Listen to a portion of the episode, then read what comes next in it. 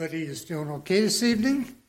And we are going to take a look at what uh, is referred to in the Jewish religion as the High Holy Days.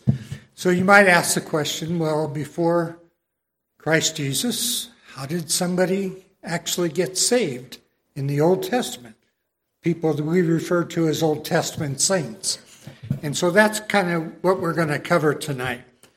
So, um, Join me, if you will, in prayer. That's always a good place to start.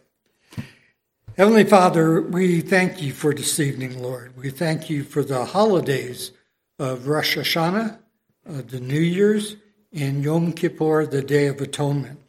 I thank you that you have sent us the Messiah to be the propitiation for our sins, Lord.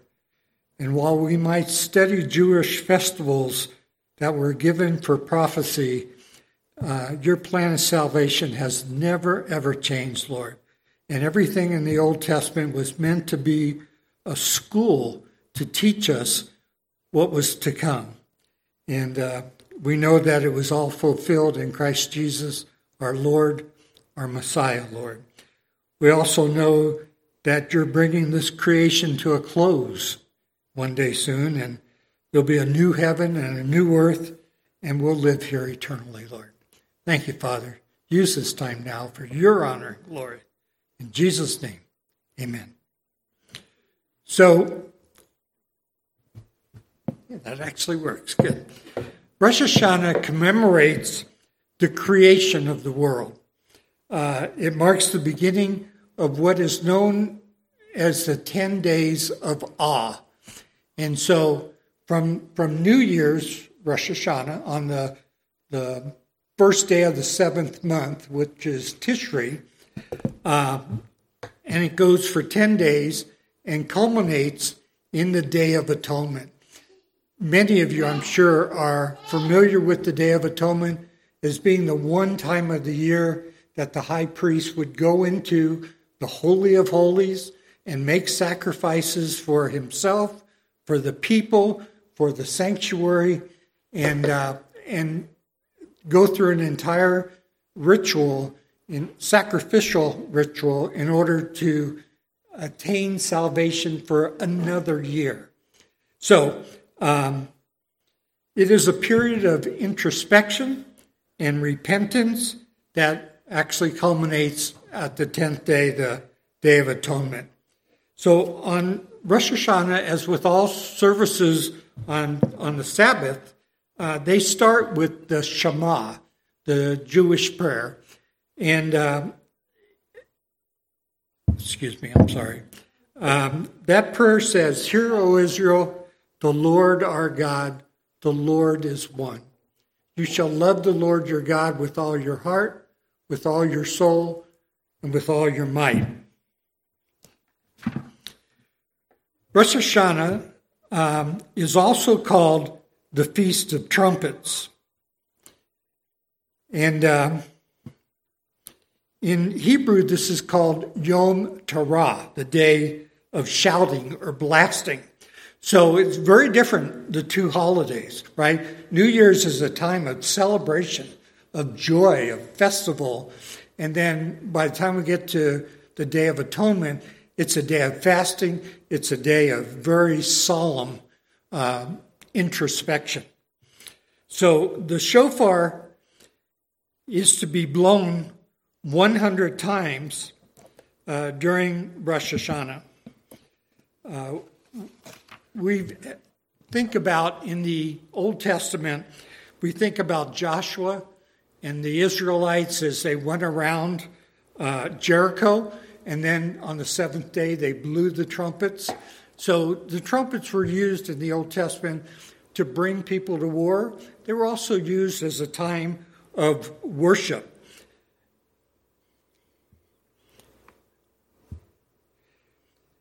But the Feast of Trumpets is gathered for worship. Uh, Rosh Hashanah marks the beginning of the civil year uh, when the Jews came out of Babylon in 536 BC. Uh, they adopted the Babylonian New Year, which takes place on the first day of the seventh month. even the word Tishri, uh, which is the seventh month, stands for, in Hebrew, uh, actually in Babylonian, means beginnings. And uh, the Jews have adopted much of their custom from the Babylonian people. One thing worth taking note of is that when a, the Bible has a lot to say about a festival, the Jews follow it very closely. But we don't have a lot of information on Rosh Hashanah, and uh, the, much of it is carried out based on tradition. So, for example, um, apples and honey is, is one of the traditions of Rosh Hashanah. Um, a second one is challah bread made in a round circle. Most of the time, olive bread is made like any loaf of bread. But during Yom Kippur, I mean uh, Rosh Hashanah, it is made in a round deal. And I understand that we have a couple loaves tonight. You can see them in the back there. Rachel has them. So I, I, guess only two loaves for all of us is a first come, first served basis. uh, the common greeting for uh, Rosh Hashanah is Lashana Tova Tikatayivu, which means may your name be inscribed for a good new year. And so again, we're, we're preparing for the Day of Atonement 10 days from now. And actually, this year, tonight ends the October 5th, ends the, uh, the Day of Atonement. It actually started last night at sundown and goes to tonight at sundown. And so it's actually over now. But uh, we find support of this in Nehemiah chapter 8, verse 10 says, Then he said to them, Go and eat what is rich drink what is sweet, and send portions to those who have nothing prepared.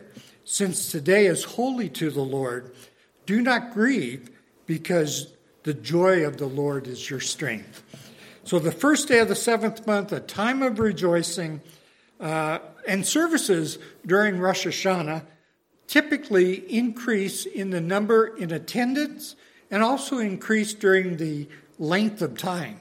They're kind of like our Easter and Christmas, you know, where a lot of people come to to worship during that time. And so it is with uh, with Rosh Hashanah. They they really do pack them in. So uh, they're they're kind of uh, they cover three topics in the Rosh Hashanah service. They cover kingship, showing that God is king over all. They cover remembrance because we all want to be remembered before God. And they cover trumpets. And actually, the trumpets will be blown a hundred times during the service of Rosh Hashanah. So, it is believed that on the Jewish New Year, that God would open up several books and inscribe our names in the book of life at least according to tradition. These books are open, and so there's three books, right? The first book is the destiny of the righteous. These are called the Tzaddikim, and their names are written in the book of life. And I would assume that this is really a very small book, right? Because those are the people that are absolutely righteous, and their names are going to be written in the book of life. Then you have the book of death, or the wicked, the Rishaim. Um, again, guessing it would be a very thick book uh, because these people are totally wicked. They absolutely will not be in the book of life for the next year. But most people won't be inscribed in either book, and they have 10 days in which to balance the scales, to do good work in order to get themselves written into the book of life. One possibility for the idea of the book's opening comes from a segment of scripture referred to as the Ancient of Days and the Son of Man. And so Daniel 7:10 says, "A river of fire was flowing Coming out from his presence, thousands upon thousands served him. 10,000 times 10,000 stood before him.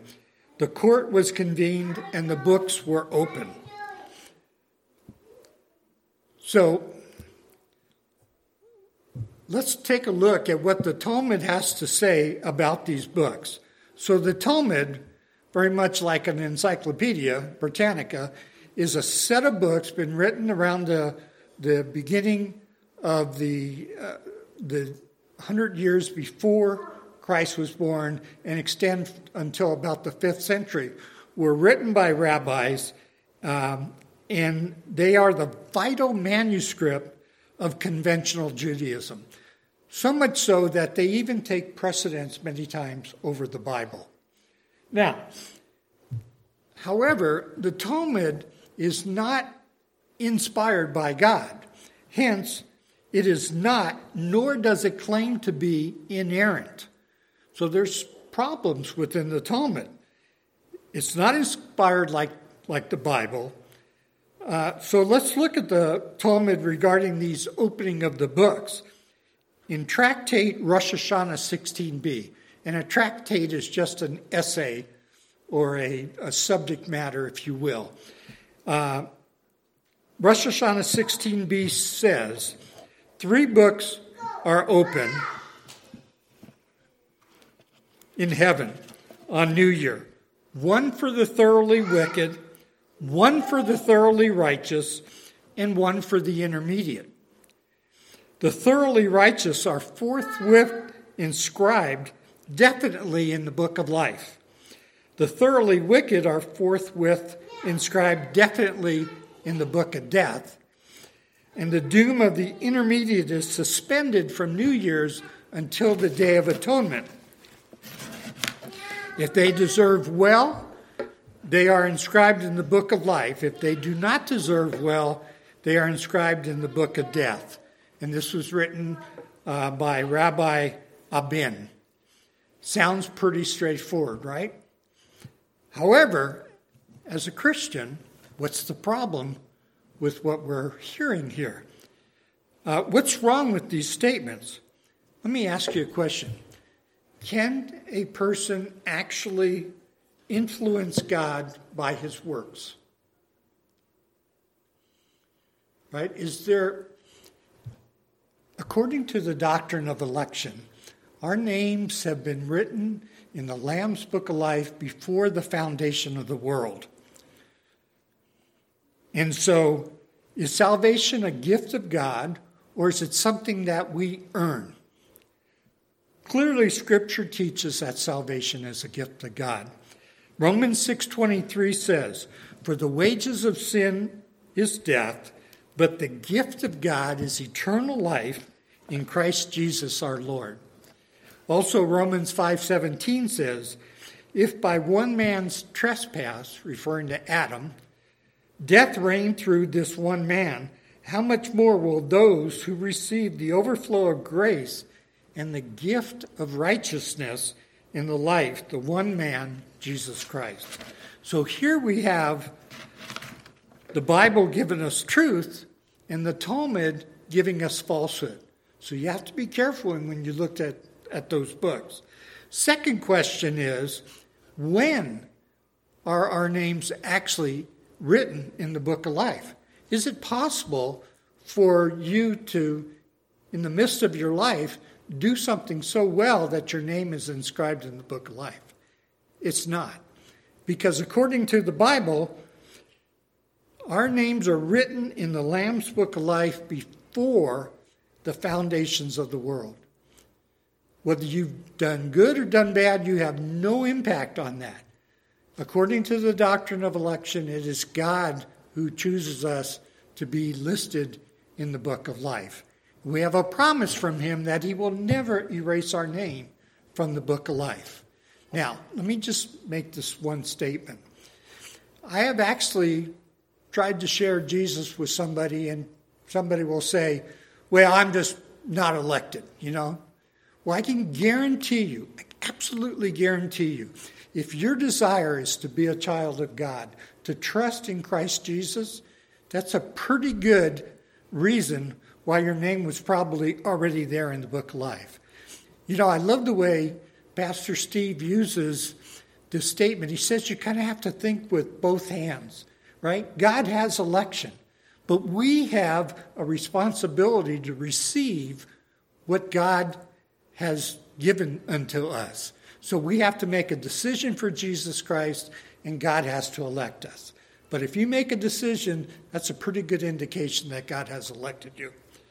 Um, in Revelation 17 8, it says, The beast that you saw was and is not, and is about to come up from the abyss and go to destruction. Those who live on the earth, whose names have not been written in the book of life from the foundation of the world, will be astonished when they see the beast that was and is not and is to come.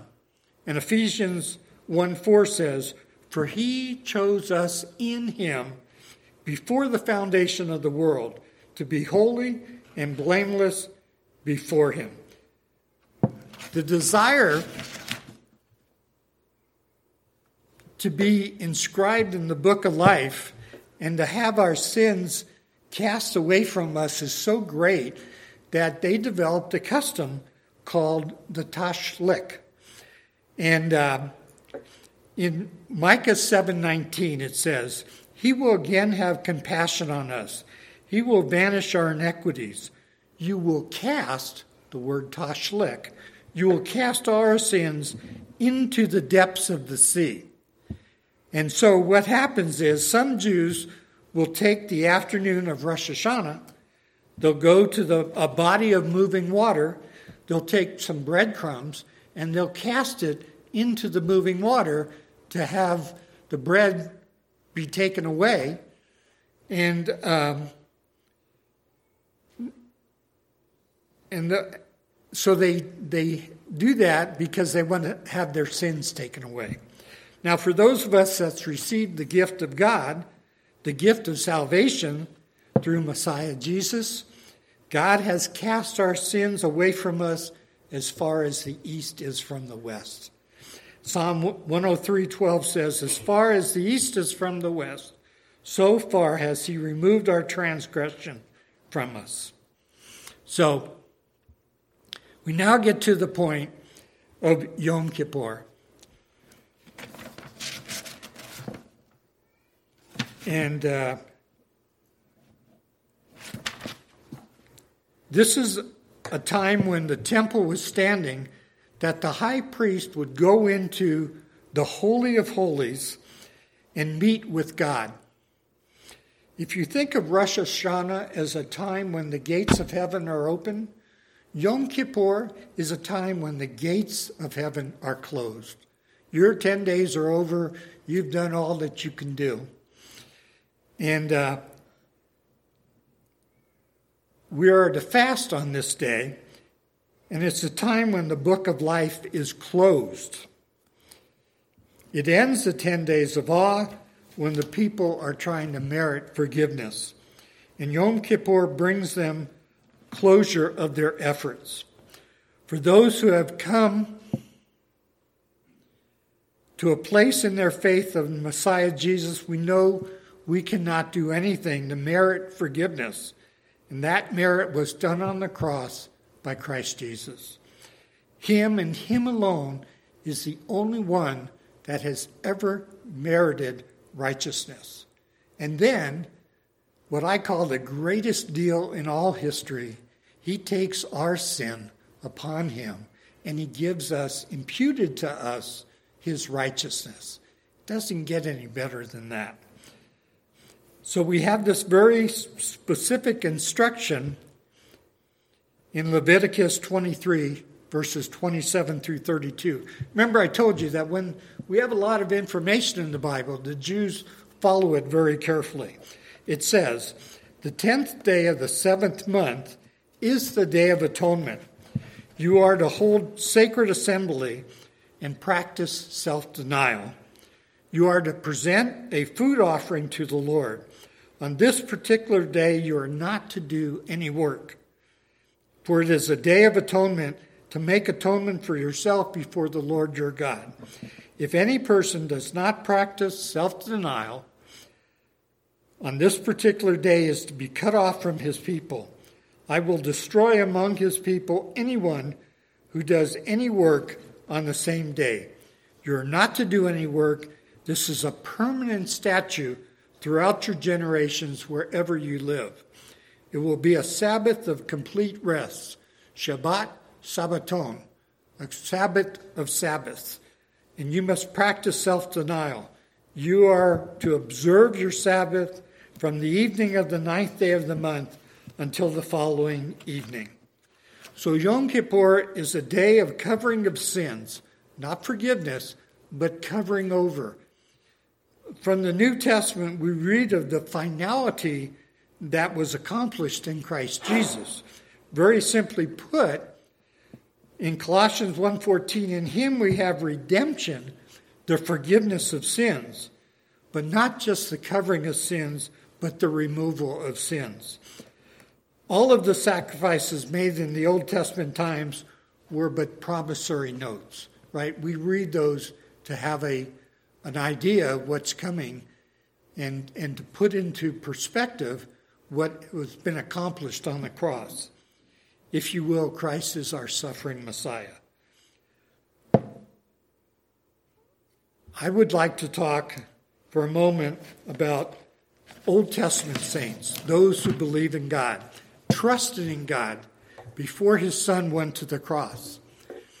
And so, God is the same yesterday, today, and forever. Specifically, it says Jesus Christ is the same yesterday, today, and forever.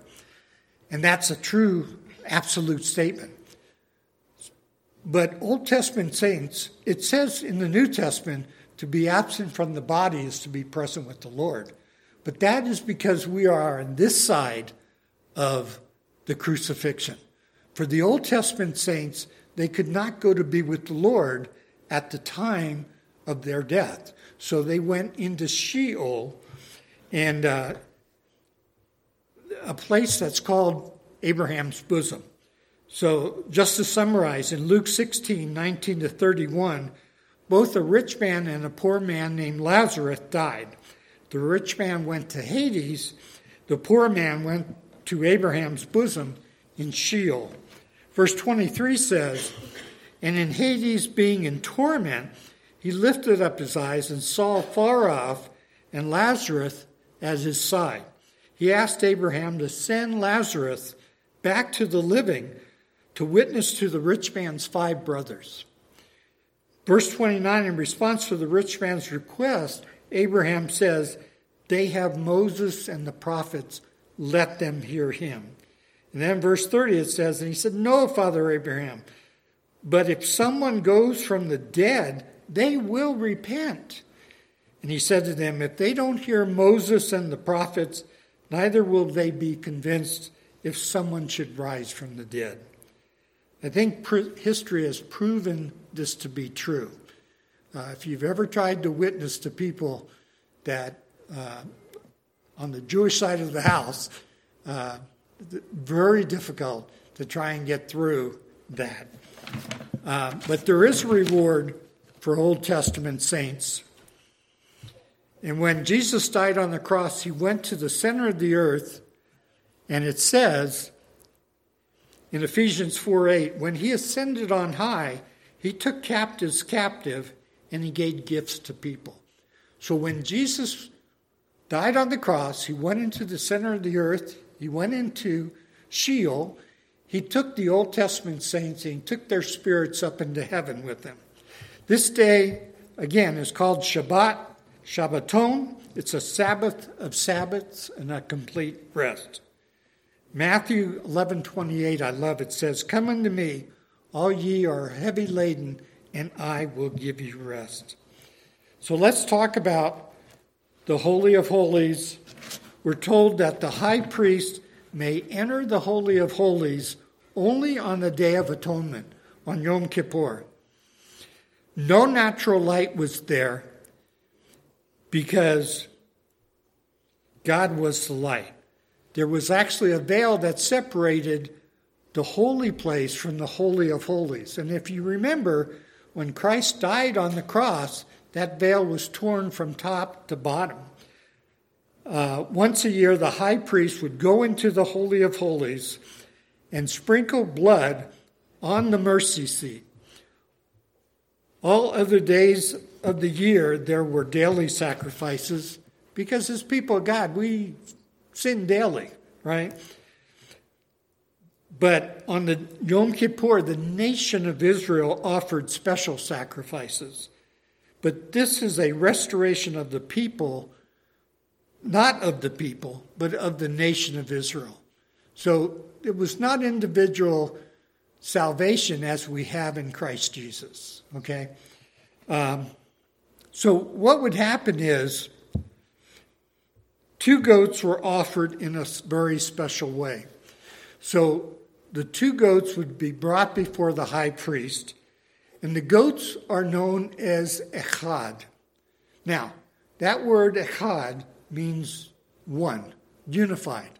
Um, in Deuteronomy 6 4, the Shema, right, says Shema Yisrael Adonai Eloheinu Adonai Echad. Hear, O Israel, the Lord our God, the Lord is one. Doesn't mean he's one singular, it means he's unified one. We believe in a triune God. And so these two goats, they make a oneness. Even though a complex unity, they are a single sacrifice. They're both appointed for death at this point. One goat is slain and his blood is sprinkled on the altar, and the other goat is the Azazel, was prayed over, and the sins of the people were put upon this goat symbolically. And that goat was sent out into the wilderness away from their sin, from the people as their sins were sent away from them. Jesus Christ represents both of those goats, right? He was our perfect high priest. Uh, Leviticus 21 and 22, talking about the high priest, they are to be holy to their God and not profane the name of their God, for they are present, they present the fire offerings to the Lord, the food of their God, they must be holy. We are to be holy as people of God. We have the Spirit of God living within us. We become the temple of God. And that is why we need to live a life that's, that's glorifying to God, that's well pleasing to God. And Jesus was a perfect sin sacrifice. Hebrews 9 13 and 14 says, For if the blood of goats and bulls and the ashes of young cows, sprinkling those who are defiled, sanctify for the purification of the flesh, how much more the blood of Christ, who through the eternal Spirit offered himself without blemish to God, cleanse our conscience from dead works so that we can serve the living God. In Jeremiah chapter 31, God promises that there will be a new covenant that He is going to, uh, to, to do because the old covenant, covenant in the Old Testament, it did not fail. It was always perfect, right? The law of the Lord is perfect. However, the people just could not follow that. And so in Jeremiah 31, he says, Look, the days are coming. This is the Lord's declaration when I will make a new covenant with the house of Israel and with the house of Judah. This one will not be like the covenant I made with their ancestors on the days I took them by the hand and led them out of the land of Egypt. My covenant they broke, even though I am their master. The Lord's declaration. Instead, this is the covenant I will make with the house of Israel after those days. The Lord's declaration I will put my teaching within them and write it on their hearts, and I will be their God, and they will be my people. For I will forgive their iniquity and never again remember their sin.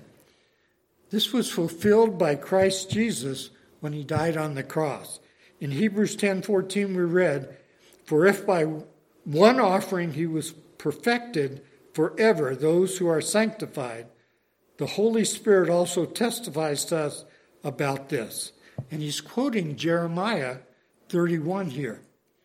So he says, verse 16 in Hebrews 10, This is the covenant I will make with them after those days. The Lord said, I will put my law on their hearts, write it on their minds, and I will never again remember their sins and their lawless acts. So,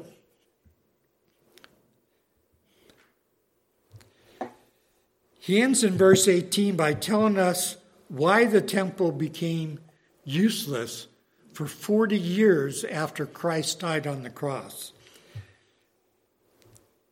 Verse 18 says, Now where there is forgiveness of these, there is no longer an offering for sin.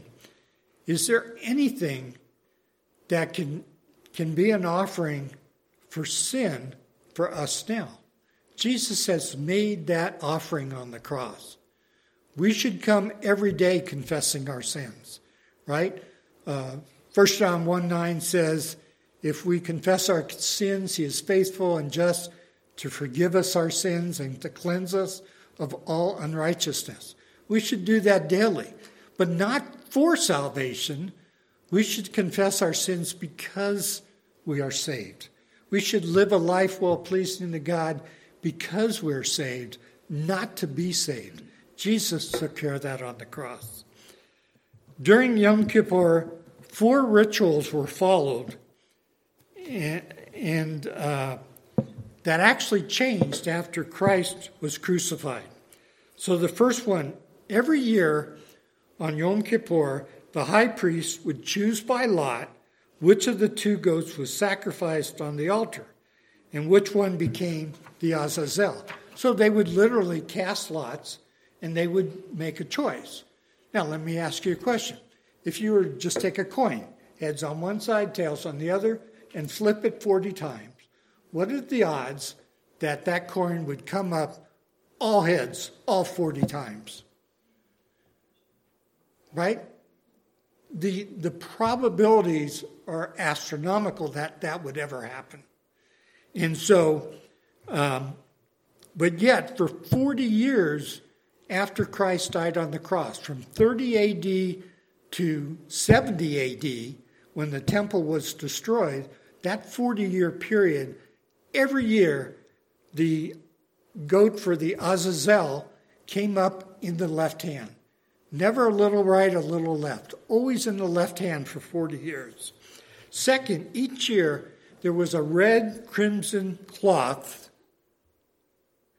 that was tacked to the door of the temple, symbolizing the sins of the people. That cloth, prior to the crucifixion of Christ, would turn right, white if the sins of the people were forgiven. For 40 years, that cloth remained red, meaning that Christ made the final propitiation for sins. No other sacrifice was going to be accepted. The third one, each year, a light used to light all other candles in the temple was meant to stay lit continually. There was a Levi, and his job was to make sure that there was always oil there that lamp was always lit. It never went out until Christ was crucified. And then for 40 years, they couldn't keep it lit. Every single day, it would be out the next morning. And then finally, the doors of the temple were to stay closed at night.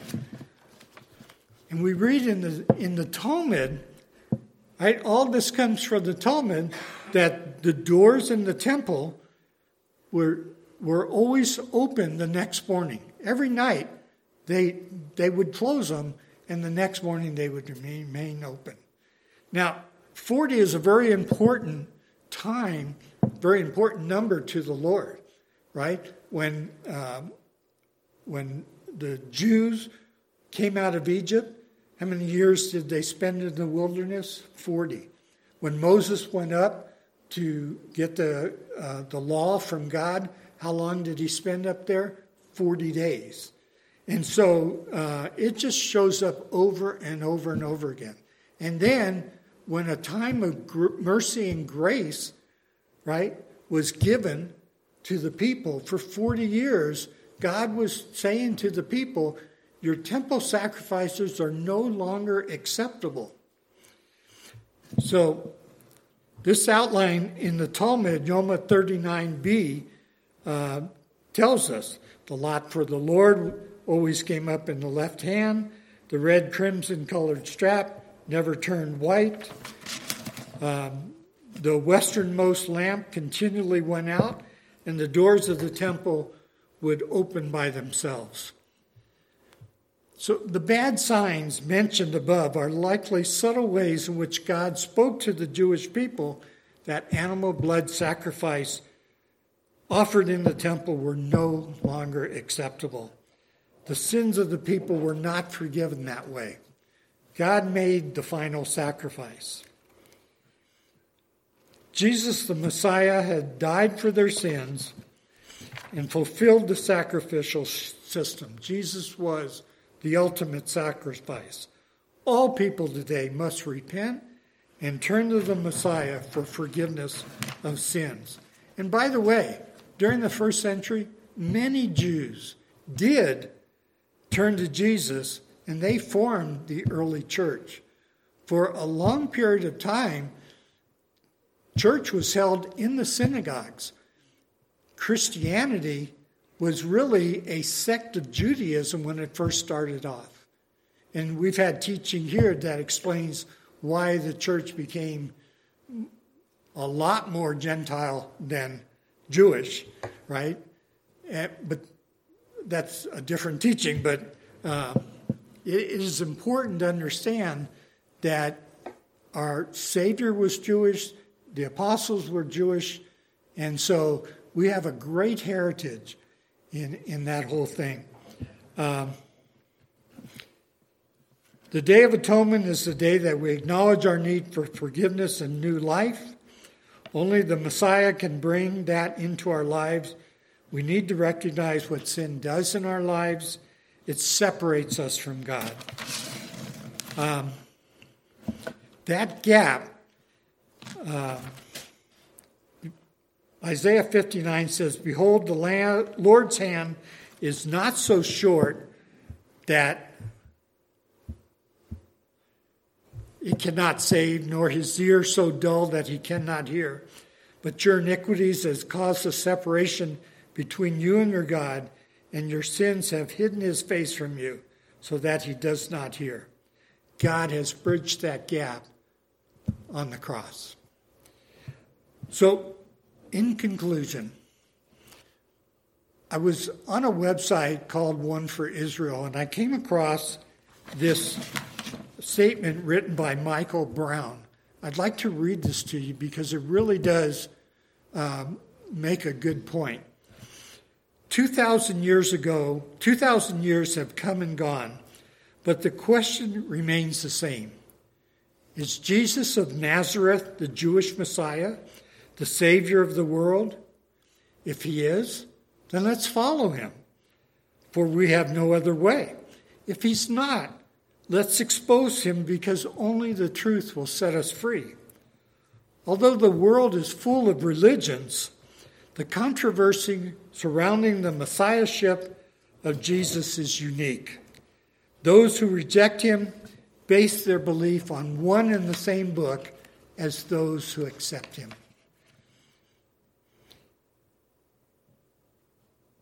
Jews who follow Jesus say, He must be the Messiah. He fulfilled all the prophecies of the book. Jews who don't follow Jesus say, He can't be the Messiah. He fulfilled none of the prophecies of the book. Who's right? From one book, the Hebrew Scriptures have come two faiths. One faith says, We'd rather die than confess the name of Jesus. The other faith says we'd rather die than deny the name of Jesus. One faith says there are two messiahs who will only come once. The other faith says there's one Messiah, but he will come twice. So, how can I know the truth? Simple. Only one of these two faiths is based on the power of God, while the other has been built on the traditions of men. There is really quite a difference. And the God of the patriarchs, the God of the Exodus, the God of the prophets, the God of the Messiah, he has made things plain in his word. If you seek him with all your heart, then the scriptures will be a light to your path, a lamp to our feet, as it says in Psalms 119, verse 105. His word is sure, it cannot lie. He then, this then, is the biblical faith of Judaism, the faith, the Jewish faith that is truly messianic. And this is the faith that will bring the world back to God, the faith that will cause the nations to believe. And Yeshua is the one who will establish justice on earth. And the coastlands can and will wait for his law. Isaiah 42 4. At this very hour, in this very continent, on this globe, countless millions of people who used to be godless now worship the God of Abraham, Isaac, and Jacob. Through Jesus Yeshua, the Messiah and Lord, He is the only way. You see, God has provided one sacrifice for all, a final atonement. In the sins of mankind, God has provided the Lamb. And it was 40 years before the temple was destroyed that Yeshua offered his life. From that day to this day, God has been saying no to his people. No more sacrifices, no more prayers, no more works. I have provided the way, yet to all who have ears to hear, God has been saying, Yes, come to me. Yes, you can know me. Yes, I will cleanse you from all your sin. Believe in the one I have sent. Messiah Yeshua has come. Let's close in prayer. Heavenly Father, we are